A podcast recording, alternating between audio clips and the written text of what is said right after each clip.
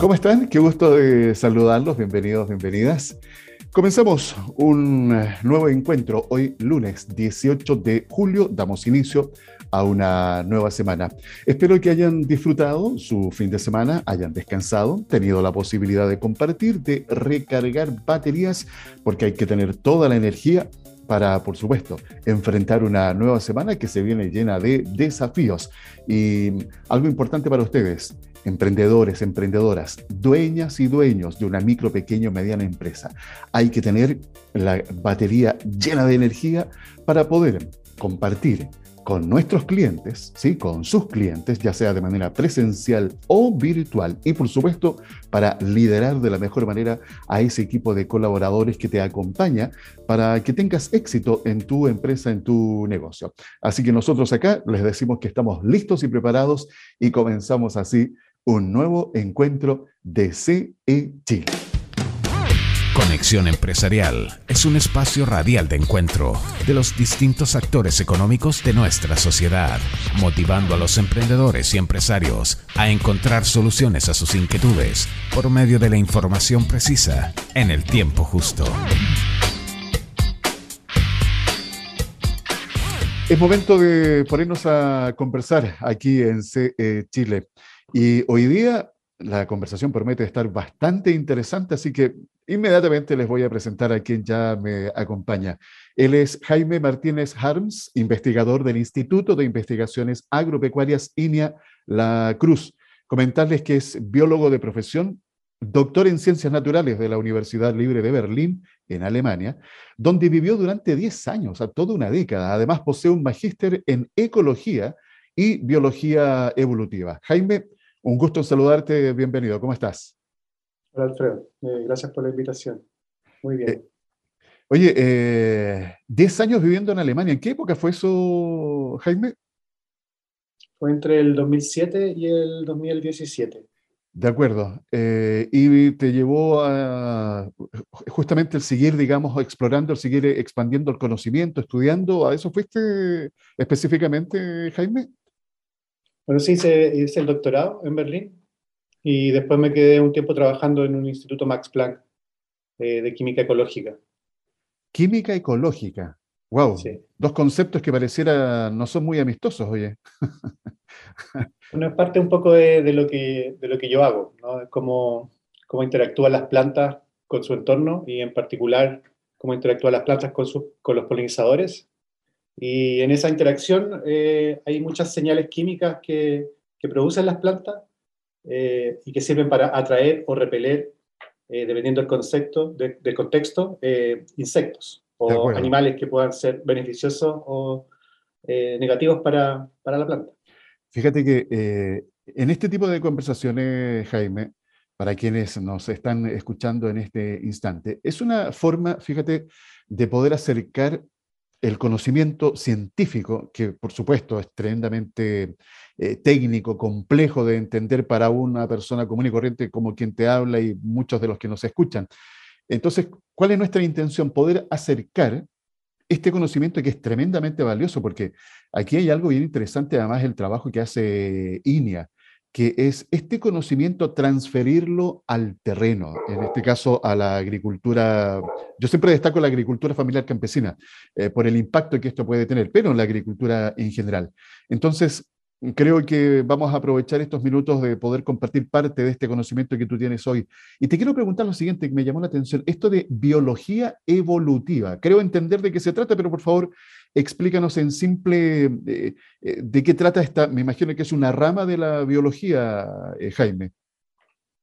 Eh, bueno, sí, eh, es, es una rama de la biología que yo creo que eh, está conectada con todas las ramas de la biología y con, eh, incluso con nuestro, eh, nuestra, desde el humano, ¿no? Eh, que somos, en el fondo, parte de una, de una historia evolutiva de millones de años, ¿no? Y estamos de alguna manera todos todos conectados. Entonces la biología evolutiva intenta entender eh, los procesos eh, por los cuales eh, los seres vivos cambian, ¿no? Y de alguna manera se van acoplando eh, a su entorno.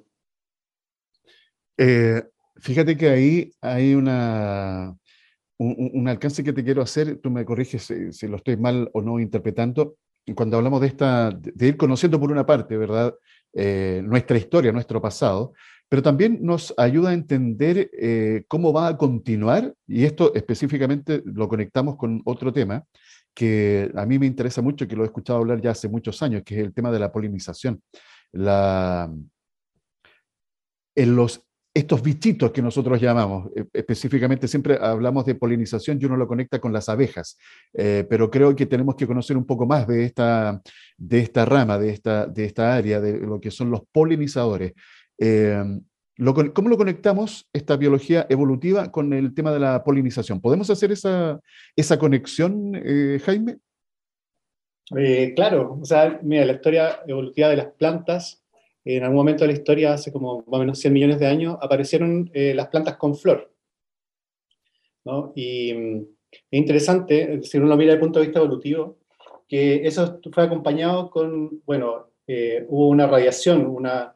Eh, una aparición de muchas especies en un periodo relativamente, bueno, corto de tiempo, eh, de las plantas con flor. Al parecer, la, la, la adquisición de este, de este, de este carácter, eh, de estos órganos sexuales de las plantas, que son las flores, eh, fue acompañado de, de, le fue muy bien a las plantas con, con esta adquisición. Y esto fue acompañado también de, de una radiación también evolutiva, de, de una aparición de muchas especies, eh, que eran capaces de transportar el polen que producen las flores de una flor a otra y promover la reproducción de las plantas, promover la, la polinización. Esa es la polinización, el, el transporte de, del, del polen, que son los gametos masculinos, de las flores de, de una flor a otra, ¿no? Los, los animales funcionan como vectores del polen. De acuerdo. Eh, y, y, y bueno, y eso, eso de alguna manera... Eh, Ese proceso evolutivo terminó con una diversidad enorme de formas de flores, que es un poco lo que a mí me atrapó cuando yo estudiaba eh, biología, eh, en la biología de la polinización. Eh, este, este, esta eh, diversidad enorme de flores, de, de colores, de formas, ¿no?, de aromas, eh, que uno puede ver en la naturaleza. Y Chile es un país bastante... Eh, de alguna manera especial en eso. Los biólogos siempre decimos que somos un laboratorio natural, porque en Chile hay, hay procesos que se dieron a lo largo de la historia eh, del, del lugar donde se encuentra Chile, que eh, de alguna manera produjo una, un, o, o, o, o derivó en un alto grado de, de especies que son únicas de acá, ¿no? Y en Chile hay una gran diversidad de flores, eh, una gran diversidad de formas que, que si uno le presta atención, eh, es difícil no, no conmoverse con, con, con eso. Con esa diversidad. Con esa, sí, es, es impresionante, eh, te atrapa. Esto, fíjate que estaba leyendo un, un artículo sobre este tema de la polinización, el, el rol fundamental que juegan, por ejemplo, las, a, las abejas, y leía ahí una de las características que me llamó harto la atención, que dice la memoria. Las abejas pueden recordar rasgos en el pasaje, perdón, en el paisaje. Por eso saben dónde están sus eh, colmenas. Eh, y eso me, me llama la atención porque también lo conecto con algo que tú recién lo estabas comentando. Esto de la cosa sensorial también de los agentes polinizadores. Eh, es impresionante la capacidad eh, y las características que eh, estos bichitos tienen y que son tan importantes para eh, cumplir un rol fundamental, que es justamente esto que estamos hablando, de la, de la polinización. Y fíjate que, te voy a leer nada más que el titular, ¿eh? A ver qué me comentas tú, dice, la extinción de insectos pone en riesgo la sostenibilidad agraria del, del planeta. La tasa de extinción de los insectos es hasta ocho veces superior a la de los animales vertebrados. Los cambios del uso de la tierra, los pesticidas, y la crisis climática están detrás de este declive poblacional, que según los entomólogos podría ser dramático. ¿Qué, qué percepción tienes tú al respecto, y visión tienes tú al respecto de este, de este aspecto, Jaime? Eh, bueno, eso es una temática que, que preocupa a, a bueno, investigadores y a, a gente que se preocupa de, de, de las políticas públicas en, en todo el mundo, porque... Bueno, como tú dices, la, la abeja es el, el polinizador que más representativo. Todo el mundo piensa en la abeja cuando uno piensa en polinización. Claro. Y, y hacer un animal domesticado, eh, y está muy cerca del, del vivir humano, eh, ha, ha causado mucha preocupación la reducción dramática en que han tenido las abejas a nivel mundial, ¿no? La, el, eh, la disminución de sus poblaciones eh, ha sido bastante importante y ha preocupado por ya, yo creo que un par de décadas, a, a, a diferentes eh, líneas de investigación, a investigadores que, que han, se han preocupado de entender por qué se ha disminuido tan dramáticamente la población de la abeja. Eso yo creo que hay, es multifactorial. Pero, y la preocupación por la seguridad alimentaria está precisamente, va por ese lado, porque el proceso de la polinización que yo les comentaba, en el fondo es el, el proceso que permite la formación de, de semillas y frutas, ¿no? Y más o menos el setenta por ciento de los alimentos de consumo humano requieren de la acción de animales que hagan esta, este trabajo de transportar el polen de una flor a otra, ¿no? Para promover la polinización. Eh, bueno, y eso ha, eh, de alguna manera, ha estimulado la, eh, el estudio de la contribución que, que hacen otros tipos de insectos, otros tipos de animales, en la polinización en ambientes agrícolas, ¿no? Eh, aparte de la abeja melífera, Eh, existe una diversidad enorme de otros insectos y otros animales que cumplen la función de polinizar. Eh, hay, en Chile hay sobre cuatrocientas eh, especies de abejas nativas, ¿ya? Hay una gran cantidad de dípteros, de, de, de moscas florícolas, hay escarabajos, eh, y también hay, hay vertebrados, ¿no? ¿Ah, sí? el, el, ¿Cómo se llama? Los picaflores eh, cumplen un rol importante.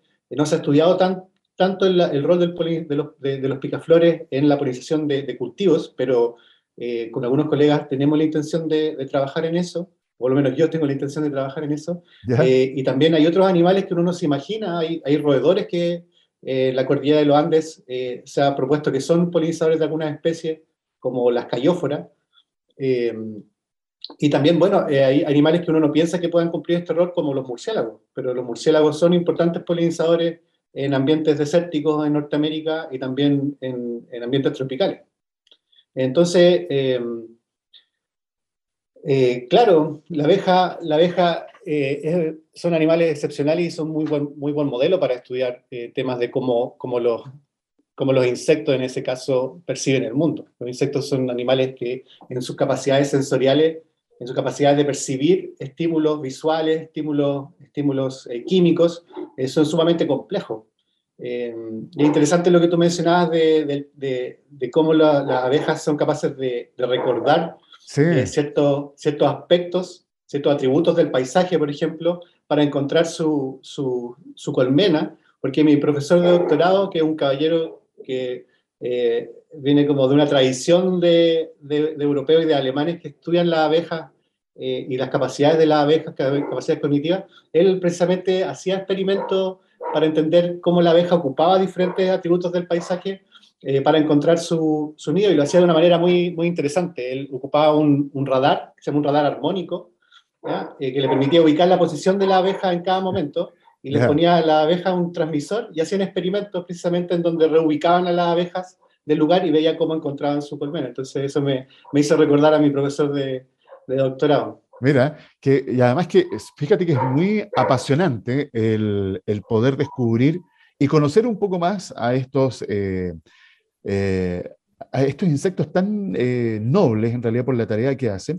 La idea que pueden ellas, las abejas, Eh, dos mil flores, pueden llegar a visitar dos mil flores en un día, eh, doscientas veces por segundo aletean las abejas cuando vuelan, yo no sé cómo lo cuentan, pero bueno, y ochocientos son los kilómetros que recorre una abeja en su vida.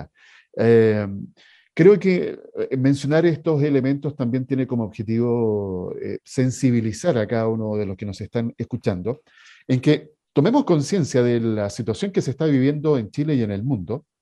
Cuando hablamos, Jaime, de esta crisis eh, dramática, estamos hablando de seguridad alimentaria. O sea, estamos ya en, en, en, esa, en, en esa conversación.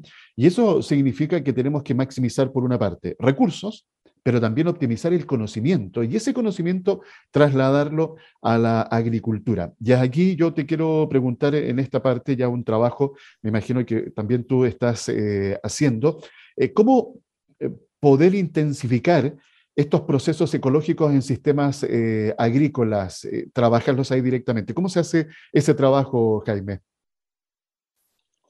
Eh, bueno, ¿cómo se llama? El, esta crisis de polinización está conectada también con, con otros tipos de crisis ambientales, como la pérdida de hábitat de los polinizadores, ¿no? Como que mucho de, de, de la preocupación eh, a nivel general está, está enfocada en las abejas, ¿no? Yo creo que la preocupación debería ser un poco más extensa, porque como tú decías, la pérdida de biodiversidad y la pérdida de, de insectos, de biodiversidad de insectos eh, que ha sido registrada principalmente en Europa, es eh, bastante dramática.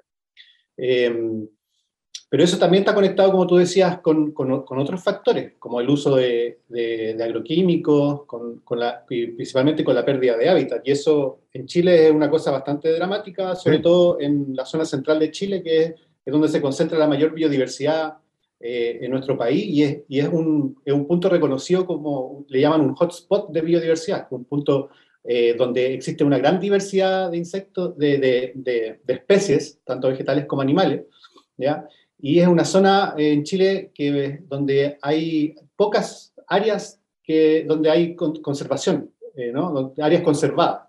Si uno piensa en reservas naturales, en la zona central de Chile, eh, como un uno por ciento de la superficie de la zona central de Chile está protegida. Eh, y es una zona que, que aunque, aunque es, aparentemente, por ejemplo, si uno mira alrededor de los cerros donde yo trabajo, en los cerros de, de, del Valle de Quillota, pareciera que no hay, no hay tanta...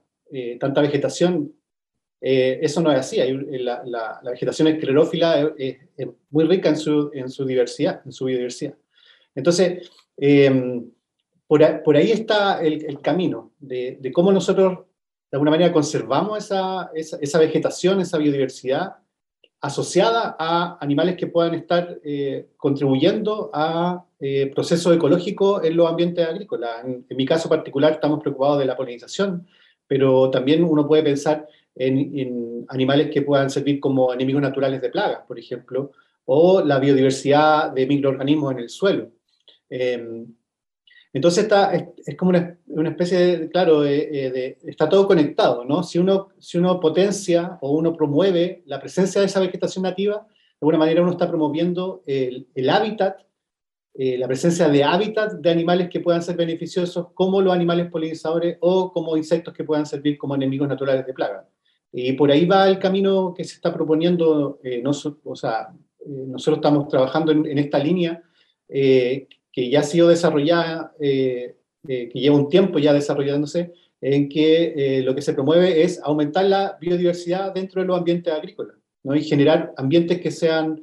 Eh, más, de, más biodiverso. Esto genera ambientes que son agrícolas que son más resilientes a eventos climáticos extremos, eh, y además tú eh, generas un, un ecosistema, eh, porque los ambientes agrícolas también están, eh, eh, están dentro de un ecosistema eh, mayor, eh, genera ecosistemas un poco más equilibrados, digo yo siempre, eh, donde estos procesos ecológicos de alguna manera no son, no son interrumpidos por Eh, aplicación, por ejemplo, de pesticidas, que, que de alguna manera eh, eliminan tanto eh, insectos que son beneficiosos como insectos que puedan ser eh, negativos para el, para el cultivo. Sí, claro. Eh, eso. Oye, Jaime, a propósito de eso mismo, mira, conecto eh, el uso de estos eh, plaguicidas que muchas veces se utiliza de manera irracional eh, con el uso de otro recurso que es tremendamente escaso, que es el recurso hídrico. ¿Cómo podemos eh, desarrollar desde INIA, como pueden ustedes, no yo, yo no me incluyo, ustedes, cómo pueden desarrollar una agricultura que vaya por el camino más sustentable? Porque nos tenemos que conectar, obviamente, con eh, el desarrollo sustentable hoy por hoy. No podemos, creo que, mirar el desarrollo de las actividades económicas de otra manera. ¿Cómo se hace ese, ese trabajo en terreno, eh, Jaime? Nosotros estamos con un grupo de, de colegas de, de universidades eh, y con colegas de línea también, y con, también con, con actores privados, con productores que tienen eh, un, intenciones de participar en, en, en, o de incorporar prácticas que sean un poco más sustentables. Eh, primero estamos eh, Intent, tratando de entender cuál es la contribución que hacen los, los eh, polinizadores silvestres a la polinización de, de, de cultivos, Y en eso hay, hay un esfuerzo bastante grande eh, en cuanto a recursos, ¿no? Hay varios, varios proyectos eh, en curso eh, en donde se está investigando cuál es el rol de, la, de los polinizadores silvestres en cultivos como cerezos, manzano. Eh, yo he trabajado en tomate, estoy trabajando en paltos, eh, y de alguna manera colaborando también con otros colegas en otros cultivos. Eh, primero entendiendo cuál es la diversidad y cuál es la contribución de, esto, de, esta, de estos insectos silvestres en la polinización de estos cultivos. Eh, yo creo que es una, es un, un, es una pega que es bastante, que, que es como la base para poder tener argumentos que nos, que nos sirvan eh, para promover prácticas que sean más sustentables. Eh, y hemos encontrado efectivamente que los insectos silvestres eh, contribuyen de manera importante a la polinización, por ejemplo, del palto. Ya. Yeah. Eh, Y conectando esa, eso también con eh, cómo la presencia de hábitats naturales eh, de alguna manera influ, influyen de manera positiva o impactan de manera positiva la, tanto en la diversidad como en la abundancia de insectos silvestres que visitan las flores del palto. Eh, como te digo, eso también se está haciendo en otros cultivos como manzano, como cerezo, y lo hemos hecho también en tomate. Eh, Y de alguna manera ir construyendo eh, metodologías o prácticas en conjunto con los mismos productores de restauración de los ambientes naturales. Yo creo que el, de alguna manera los, los privados y los productores eh, y los grandes eh, productores agrícolas eh, de, un, de alguna manera van a tener que empezar a participar en estas eh, medidas de, de, de conservación de, de la naturaleza, conservación de, de nuestra eh, eh, formaciones de vegetación esclerófila, por ejemplo. Eh, y yo creo que eh, eh, por lo menos con los productores que, con los que nosotros estamos trabajando, hay, hay, eh, hay intención de, de alguna manera de participar en, en estas medidas de, de restauración, por lo menos, y de conservación. Sí, estaba pensando mientras te escuchaba, Jaime, eh, que esto es el tema eh, más complejo cuando uno ya comienza a, a, a escarbar y a profundizar, porque, claro, una actividad económica tiene como objetivo, por supuesto, la rentabilidad, ser productivo. Pero en ese proceso, en ese proceso hay que conciliar otros eh, factores que son los que estamos eh, conversando en este instante. Entonces, yo creo que hoy día, ya que estamos hablando de la agricultura en todos sus tamaños, eh, hay que tratar de alguna manera de equilibrar, de conciliar estos criterios productivos con eh, esta conservación que tú dices de la biodiversidad eh, biológica. Y ahí me parece que también eh, el sentarse en una mesa en donde los distintos actores, ¿verdad?, que están involucrados eh, comiencen a buscar eh, caminos en común. Eh, ¿Cómo ves tú esa intencionalidad? Eh, aparte de lo que me acabas de comentar, eh, ¿se hace ese tipo de trabajo, eh, Jaime? Nosotros tenemos un proyecto en donde estamos eh, haciendo ese trabajo, en donde estamos eh, buscando soluciones eh, en colaboración con, con los productores. Y en un, un término que nosotros acuñamos, que, que es como coproducción de conocimiento. De acuerdo. Eh, y en nuestro caso particular, yo, como tú dijiste, yo soy biólogo de formación y, y hace desde el dos mil dieciocho nomás que estoy trabajando en ambiente agrícola, aplicando lo que yo he aprendido eh, sobre ecología y sobre polinizadores a los ambientes agrícolas. Eh, en mi caso es eh, bastante extremo, yo aprendo mucho de, lo, de los productores. Y yo siempre digo que nadie conoce su sistema productivo mejor que el mismo productor. Sí. Eh, porque él, él, él está ahí en terreno, conoce cada quebrada, conoce cada, a veces cada plantita que está por ahí, ellos, ellos lo conocen.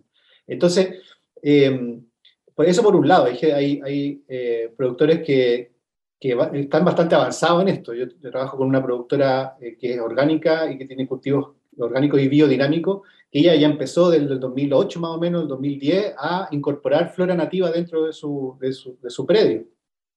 Y tiene una relación bastante cercana con su, con su campo, ¿no? Es, es, es parte de su vida, de su vida diaria. Eh, entonces hay productores que sí tienen una conexión eh, muy cercana con su, con su cultivo, porque es su casa en el fondo, ¿no? Eh, Y eso se suma que también eh, la demanda de los consumidores también eh, ha cambiado. Eh, si uno, nosotros pensamos que, que Chile es un gran productor eh, frutícola y principalmente exporta mucha de la fruta que, que produce eh, a mercados principalmente europeos. El consumidor europeo es bastante exigente en cuanto a, a el, eh, la procedencia de su, de, de su comida, ¿no? Sí, claro. Eh, entonces, por un lado, están eh, las inquietudes de los productores en eh, cuanto a, a, la, a la relación que tienen con su, eh, con su campo, eh, y, y por otro lado también están las exigencias cada vez mayores de, de los consumidores, eh, que están exigiendo que, su, que en ese caso, que la palta que se están comiendo ven, se, se produzca de una manera que es sustentable y que no estén afectando eh, el medio ambiente de manera negativa. Sí, pues conocer ahí la trazabilidad del, del producto hoy día es prácticamente una exigencia. Ahí tocaste un punto, Jaime, que quiero dedicarle los minutos que nos van quedando, que tiene que ver con esta, por una parte, demandante población en cuanto al, a la alimentación cada vez más saludable, y por otro lado el volumen, la cantidad de gente que hay que seguir alimentando en el planeta. O sea, yo creo que aquí eh, ustedes deben tener distintos desafíos, objetivos de investigación eh, para las próximas décadas. ¿Seremos capaces de producir esa cantidad de alimentos para, se prevé que para el año dos mil cincuenta seremos unos diez mil millones de personas en el planeta? ¿Cómo va ese proceso? ¿Cómo va ese camino? Eh, bueno, eh, desde, desde INIA hay, hay, yo creo que se está trabajando de manera intensa en, es, en esas temáticas. Eh, eh, para decir, para ser bien honesto, como que se aleja un poco de, de, de mi expertise, pero, pero como consumidor y como ya como, ¿no? como, como persona, como cualquier persona, yo creo que todos estamos un poco conscientes de que nuestros hábitos alimenticios han cambiado de manera drástica en los últimos, no sé, yo tengo cuarenta y tres años, pero pienso cuando era niño, en donde nosotros no comíamos mango, no comíamos piña, ¿no?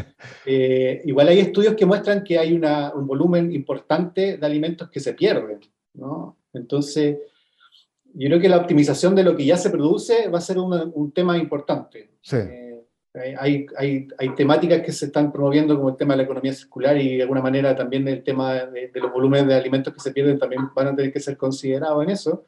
Eh, y de alguna manera también como quizás un cambio hacia atrás, ¿no? eh, de, de, nuestro, eh, de nuestra costumbre alimenticia, ¿no? Y bueno, a mí me encanta, mi, mi hija por ejemplo le encanta comer piña. Si uno piensa eh, la huella de carbono que tiene esa piña que me estoy comiendo es, es, debe, ser, debe ser bastante grande. Eh, o cuando yo vivía en Berlín, por ejemplo, a veces me gustaba mucho ir a la feria, una feria turca que se pone ahí dos veces a la semana, y me encantaba ir a, a pasearme a la feria turca y llevar eh, vegetales a mi casa. A veces comp- compraba cajas de mango, diez mangos en, no sé, cinco euros, una cosa, una locura, si tú piensas eh, cuánto, cuánto le están pagando al productor por cada uno de esos mangos si yo estoy comprando cinco. Bueno, era, era fruta que estaba ya cercana a a ser ya desechada, ¿no? Pero, pero estaban ricos los mangos. Entonces yo creo que, por ahí, yo creo que la preocupación también, como consumidor, eh, quizás también de, deberíamos empezar a preocuparnos de, de, del origen de, de lo que estamos comiendo y cómo eh, quizás nos conectamos a, a, de manera más local a la gente que está produciendo eh, vegetales y comida. Y eso se está promoviendo harto, ¿no? La conectividad, como disminuir un poco los intermediarios eh, de... de lo que nosotros estamos consumiendo, y en eso, eso he aprendido bastante trabajando con productores orgánicos. eh, me, me he logrado conectar eh, a estas, estas redes, en donde uno de alguna manera eh, va directamente al productor a, a buscar eh, su lechuga, su, su palta. Sí. ¿No? Eh, entonces yo creo que hay una reconversión, una reconversión de los consumidores también, que nosotros también vamos a tener que hacernos parte. Así es. Oye, eh, Jaime, eh, te dejo el último minuto. Si tú, desde tu mirada, con el conocimiento que tienes, con lo que estás desarrollando en estos procesos de investigación, eh, ¿alguna última reflexión que quieras eh, compartir? Eh, uy, qué difícil. Eso de dejarme así como... eh, bueno, yo como, como biólogo, eh, solamente eh, hacer un llamado a... a a disfrutar el, la, la suerte que tenemos, por lo menos como chilenos, eh, de, de, de, de la naturaleza que, de, de, y del entorno donde habitamos como, como seres humanos, y ser, el privilegio que tenemos de vivir, vivir donde vivimos, ¿no? No sé, yo creo que este programa llega a más gente, pero yo creo que todos podemos hacer el ejercicio de un poco de, de, de, de contemplar nuestro entorno eh, y sentirnos parte de, de, un, de una historia que es un, eh, un poco... Eh, mucho mayor a, a lo que nosotros podemos imaginar, ¿no? Así es. Siempre dice que nosotros somos como así un milisegundo de la historia evolutiva de la humanidad, entonces eh, creo que mucho, mucho del de cuidado también va de, de, de que seamos capaces de contemplar y, y conmovernos con, con, con lo que, de lo que somos parte nosotros, somos parte de una historia evolutiva, ya me puse un poco más... Como desde biólogo evolutivo, un poco, eh, es un poco lo que a mí me, me, me motiva de, de, la, de la biología, ¿no? Eso de conmoverse eh, y se, sentirse pequeñito, ¿no? Eh, y creo que también las nuevas generaciones son mucho más conscientes, eh, si nosotros creamos, creamos eh, seres humanos cada, cada vez más conectados con, sus, con su emocionalidad, eh, y eh, un poco también traspasar ese conocimiento que, que, que a mí me ha... Por, por lo menos el conocimiento que, que cualquier persona tiene de, de, de la naturaleza, ¿no? Que, eh, hay que eh, conocer para proteger, dicen, ¿no? Eh, Así es. Sí, yo eso te iba a comentar justamente, el, el hecho de contemplar. La contemplación es muy buena, pero esa contemplación nos tiene que llevar a dar el otro paso, que es hacernos cargo y cuidar este entorno, porque si no lo hacemos responsablemente ya está, las, las consecuencias, Jaime, eh, las estamos ya viviendo. Entonces, estamos atrasados, ¿no? Atrasados en cuanto a, a lo que tenemos que hacer para, por supuesto, hacernos cargo de nuestro precioso y espectacular hábitat. Oye, ha sido la verdad, eh, eh, Jaime, un gusto, un agrado poder eh, compartir y conversar contigo estos eh, minutos. Me ha tocado aprender mucho de lo que nos has conversado. Me quedó ahí muy en mi cabeza esto, este tema de la... Somos... en la historia de la evolución, un milisegundo en la existencia, ¿ah? eh, y, y es verdad, y ese milisegundo lo tenemos que aprovechar y disfrutar. Así que, oye, un abrazo y muchas gracias por habernos acompañado en esta oportunidad, Jaime. Gracias a ti, Alfredo, por la invitación. Hemos eh, conversado con Jaime Martínez Harms, investigador del Instituto de Investigaciones Agropecuarias INIA La Cruz, y lo han escuchado aquí en C E Chile. Conexión Empresarial está orientado a la economía, emprendimiento, las finanzas y negocios, colocando cada día temas de interés al alcance de todos. Quiero invitarlos para que me acompañen a revisar algunas informaciones aquí en C E Chile Multiplataforma, sí, que llega a través de los distintos medios Eh, digitales, que también estamos presentes a cada rincón de nuestro país y del mundo. Y por supuesto también a través de Radio Vacaciones, que nos permite tener cobertura en toda la hermosa y espectacular provincia de San Antonio. CERCOTEC abre convocatoria de fondo concursable que apoyará a cooperativas y asociaciones de pymes. Importante esta información, así que eh, pongan atención para que ustedes que justamente han estado dándole una vueltecita, analizando lo que hemos estado conversando incluso acá en este espacio, la importancia que tiene el trabajar de forma asociativa. Bueno, aquí hay un instrumento disponible que justamente va en pro de formalizar Estas, eh, estas figuras, que puede ser una cooperativa o una asociación. La iniciativa se enmarca en el Plan de Recuperación Inclusiva Chile Apoya, impulsado por el actual gobierno. El programa dispone de más de cuatro mil trescientos millones de pesos. Con este presupuesto esperan beneficiar a unas ciento diez organizaciones gremiales y cooperativas. Esto a nivel país. Autoridades del Ministerio de Economía y Ministerio de las Culturas, las Artes y el Patrimonio anunciaron una nueva convocatoria que buscará apoyar tanto la creación como el fortalecimiento de cooperativas y asociaciones de pymes existentes. La iniciativa se enmarca en el Plan de Recuperación Inclusiva Chile Apoya. Uh, se trata del Fondo Concursable, Programa de Fortalecimiento Gremial y Cooperativo de Sercotec. Para llevar a cabo esta iniciativa, el gobierno ha destinado un presupuesto de cuatro mil trescientos sesenta y ocho millones de pesos, con el cual van a beneficiar a ciento diez organizaciones gremiales y cooperativas a nivel país. El objetivo principal de este programa es poder contribuir al fortalecimiento de la asociatividad, la mejora de la capacidad de gestión y el avance tecnológico de estas organizaciones. Vale destacar que esta iniciativa está dirigida a cooperativas y grupos que quieran conformarse en una cooperativa, así como asociaciones gremiales, federaciones regionales, corporaciones, fundaciones, cámaras de comercio, cámaras de turismo, sindicatos de trabajadores independientes. Podrán participar agrupaciones de cualquier sector económico, pero las bases de la convocatoria señalan que priorizarán a organizaciones del sector cultura, turismo y a la participación de mujeres en su composición. El ministro de Economía, Fomento y Turismo, Nicolás Grau, destacó que la importancia estratégica que tiene para nuestro gobierno el sector corporativo y cooperativo, digo, en particular y en términos generales, es la importancia de asociarse, de enfrentar los problemas de, de manera conjunta. Nosotros estamos convencidos de que en la asociación, en la articulación a través de cooperativas, hay un tremendo potencial económico. ¿Cómo postular? Bueno, para hacer parte de esta convocatoria, los interesados deben ingresar a doble u doble u doble u punto cercotec punto c l y seleccionar la región correspondiente en donde ustedes estén. En el sitio web podrán descargar las bases y el formulario para postular. Las inscripciones para este programa van a estar disponibles hasta el próximo cuatro de agosto. ¿Qué apoyo va a entregar? Bueno, el subsidio que entregará CERCOTEC, Servicio de Cooperación Técnica, para el fortalecimiento de las cooperativas es de hasta treinta y cinco millones de pesos, ¿ya? Y hasta veinticinco millones de pesos para la creación y desarrollo de cooperativas. Para asociaciones de pymes, el subsidio eh, podría ser de Eh, hasta de veinticinco millones de pesos.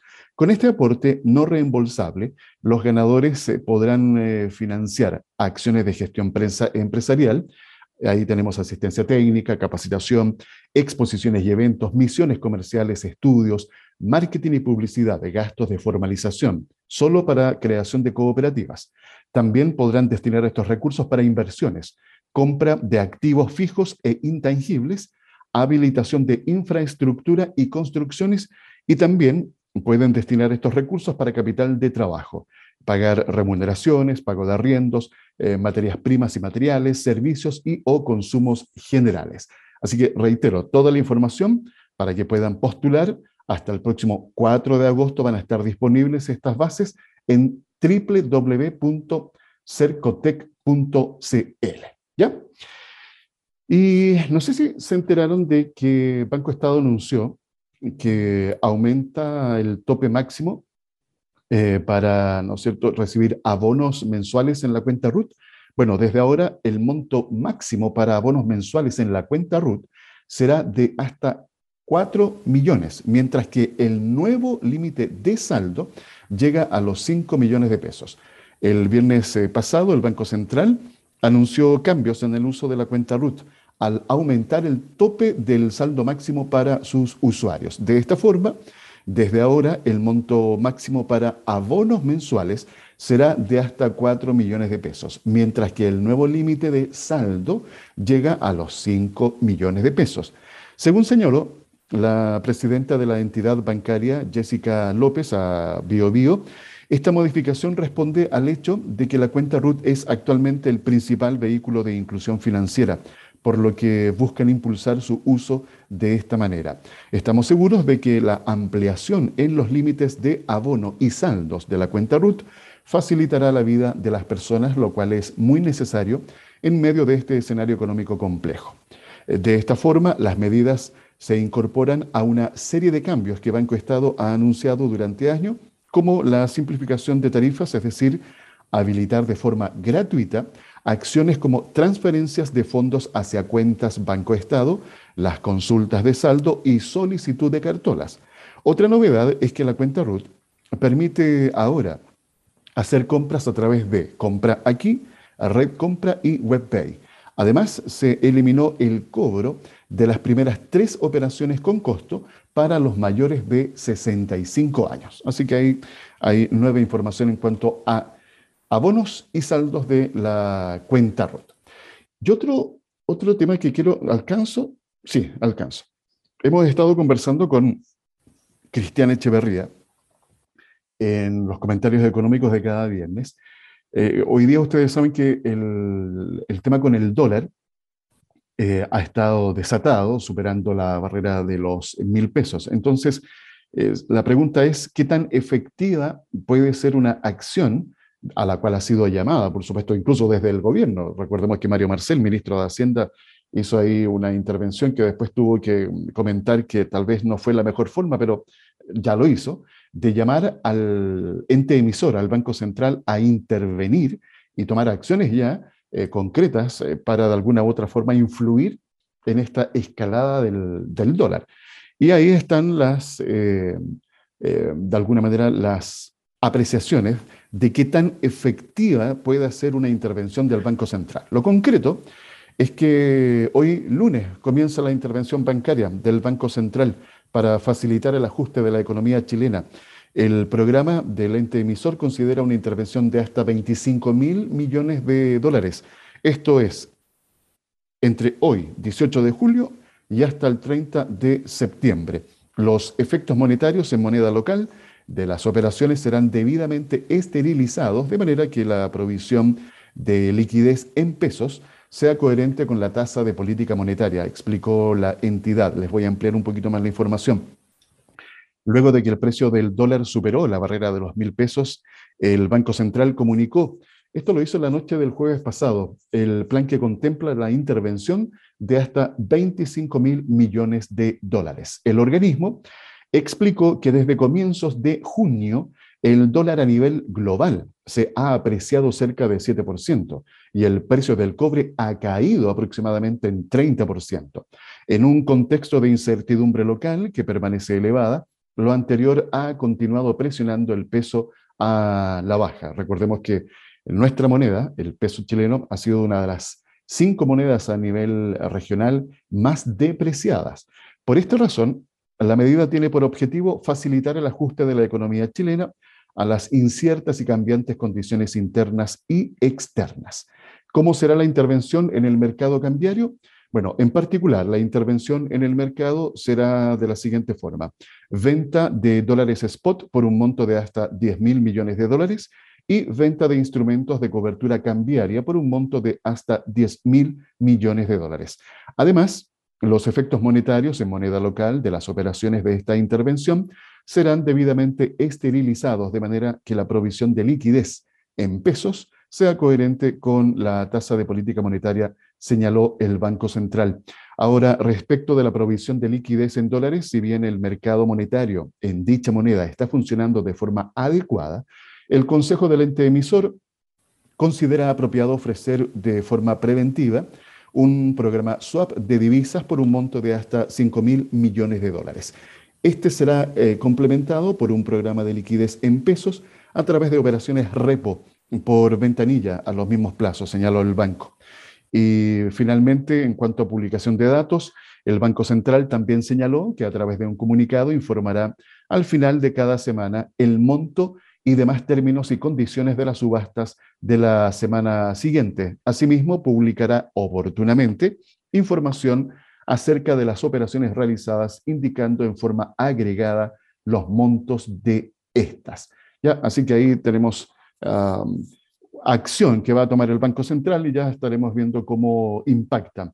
Eh, ya se estaba, me estaba leyendo, de hecho, un, un, uno de los titulares en donde comentaba que la intervención del Banco Central logra que dólar anote histórica caída diaria y termina, esto fue el viernes, la semana bajo los novecientos setenta y cinco pesos. Y por otro lado, eh, tenemos la, lo que está pasando con el cobre, que tiene una, una caída aún más eh, pronunciada y ya baja de los tres dólares con veinte centavos la libra, ya acumula un explosivo desplome semanal que llegó al diez por ciento. Así que tendremos que estar atentos a ver eh, cómo influye también esta acción que está tomando el Banco Central de Intervención, a ver si golpea positivamente en el precio del dólar.